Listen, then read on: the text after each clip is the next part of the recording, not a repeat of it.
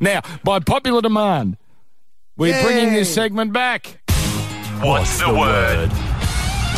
This is where I throw out a team's name, and Sterlo and Joey, when he was part of this on a Monday Night Football, uh, would take us through their description in one word of that team's particular weekend. But we're now looking at the bottom eight teams, and we're going to try and describe their season. Are you ready, Sterlo? Yeah, I haven't had long t- to put my thoughts together here, so I apologise in advance. Manly. Paralysed. Well, what does that mean? Well, Parramatta beat them twice, and the second time they beat them just about ended their season. Hang on, so para dash law. Paralysed, yeah. Brilliant word. Canberra Raiders, Rising. Penrith Panthers, Mashed. As in, they look like a mash unit for most of them, most of the season. Parramatta Eels, dumb.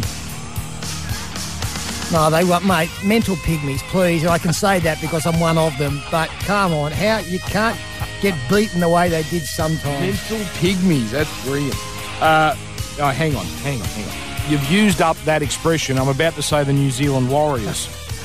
I, I think atrocious is worse than dumb. This is a football team that were in the top four at round 18. It's not as us round 38 now. It's only 26 gone. We haven't even got to the bottom three teams yet. Gold Coast Titans, Exceptions, and that is the other Queensland teams are flying. West's Tigers, Troubled, and Newcastle Knights to finish. Nathan. Let's hope this one's better than the last. That's very clever.